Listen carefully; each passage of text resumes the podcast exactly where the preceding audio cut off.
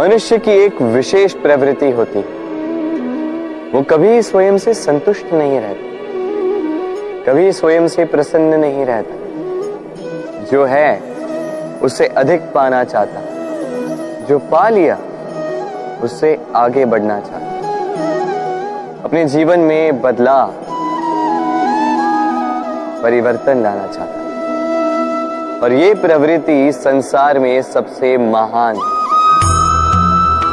क्योंकि इसी प्रवृत्ति के चलते संसार में विकास होता किंतु इस बदलाव के लिए मनुष्य उसकी खोज में रहता है, जो उसके जीवन में बदलाव ला सके, उसे मार्ग दिखा सके, उसके जीवन में परिवर्तन ला सके। और इसके लिए मनुष्य संसार भर में उसे खोजता है, जो उसके पास है।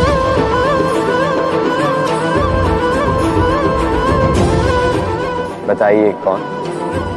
यदि कोई आपका जीवन बदल सकता है तो दर्पण देखिए वो आप स्वयं है जो आपका जीवन बदल सकते हैं। वो आप स्वयं है जो स्वयं को मार्ग दिखा सकते हैं। जीवन में बदलाव ला सकते हैं। परिवर्तन ला सकते हैं। इसलिए पहचानिए अपनी भीतर की शक्ति को और विश्वास कीजिए। इस संसार में आपसे अधिक शक्तिशाली और कोई नहीं।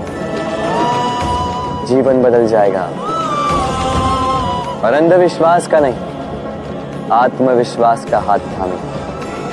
आपकी समस्याएँ स्वतः दूर हो जाएँगी मन, बड़ी ही विचित्र कृति है ये मन। शरीर के किस अंग में बसता है कोई नहीं जानता।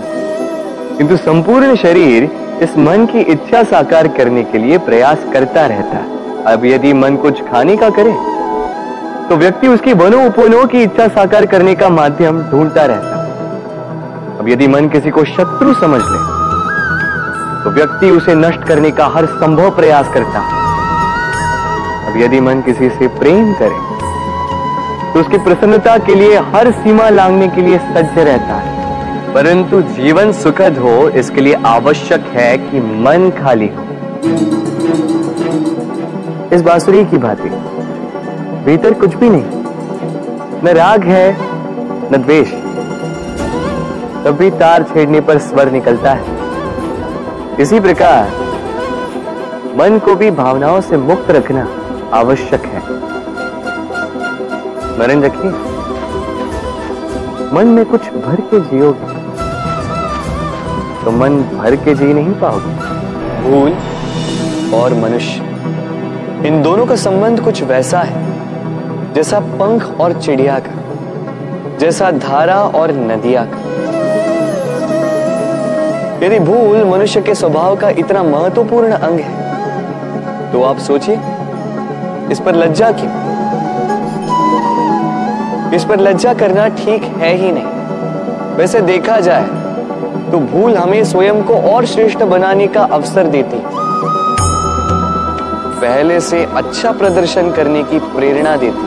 अब कदाचित आप में से कुछ इस बात से सहमत नहीं क्योंकि बहुतों की दृष्टि में भूल दोष को जन्म देती।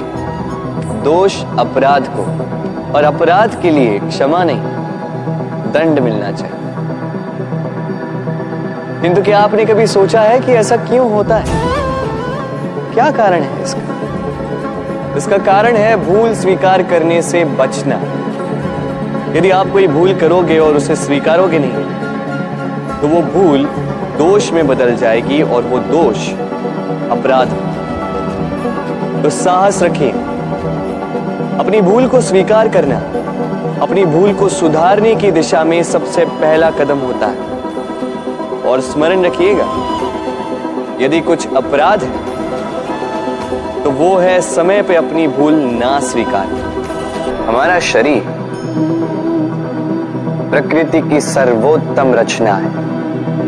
जो अंग, जो तत्व हमें मिले उन सब का अपना अपना एक संदेश है। दो आँखें दी हैं देखने के लिए।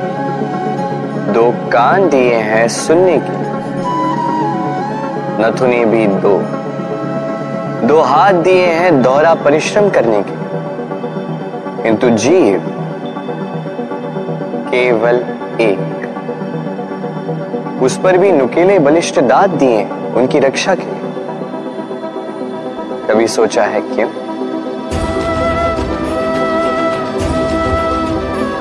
क्योंकि शब्द और शब्दों का उपयोग मनुष्य का सबसे बड़ा शस्त्र है, जिसका उपयोग जितना सोच समझकर किया जाए मनुष्य जीवन में उतना ही ऊपर उठता है। तो समझे ना?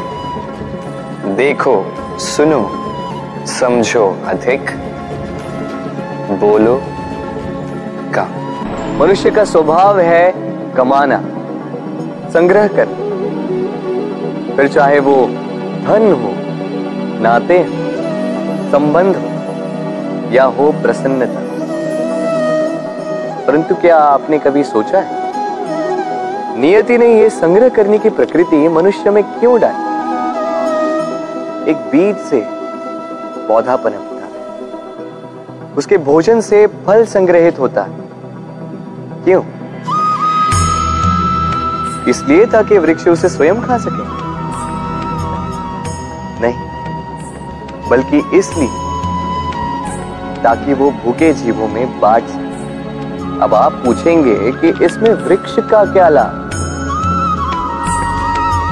लाभ है। क्योंकि जो बांटता है, वो मिटता नहीं। जो फल ये जीव खाते हैं, वो उसके बीजों को वातावरण में बिखेर देते हैं, जिससे जन्म लेते हैं नए वृक्ष। उसकी जाति, उसका गुण, उसकी मिठास। अमर हो जाती इसलिए स्मरण रखिएगा, अमीर होने के लिए एक एक क्षण संग्रह करना पड़ता है।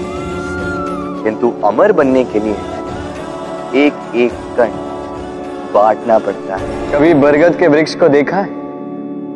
कितना विशाल होता है। कभी कभी भय लगता है कि इन भारी डालों का बोझ इतना सह भी पाएगा या नहीं। भय लगता है कि कहीं ये वृक्ष टूट कर ना गिर जाए। किंतु नहीं। समय पड़ने पर शाखाओं से निकलने वाली ये बेलें धरती की ओर बढ़ती। और फिर स्वयं जड़ बनकर इस वृक्ष को सहारा देती। इसी प्रकार जो परोपकार करते हैं, सत्कर्म करते हैं, उन्हें स्वयं के लिए चिंतित होने की आवश्यकता ही नहीं। क्योंकि उनके कर्म ढाल बनकर उनकी रक्षा करते हैं। इसीलिए जीवन में सहारे की नहीं, कर्म की चिंता कीजिए।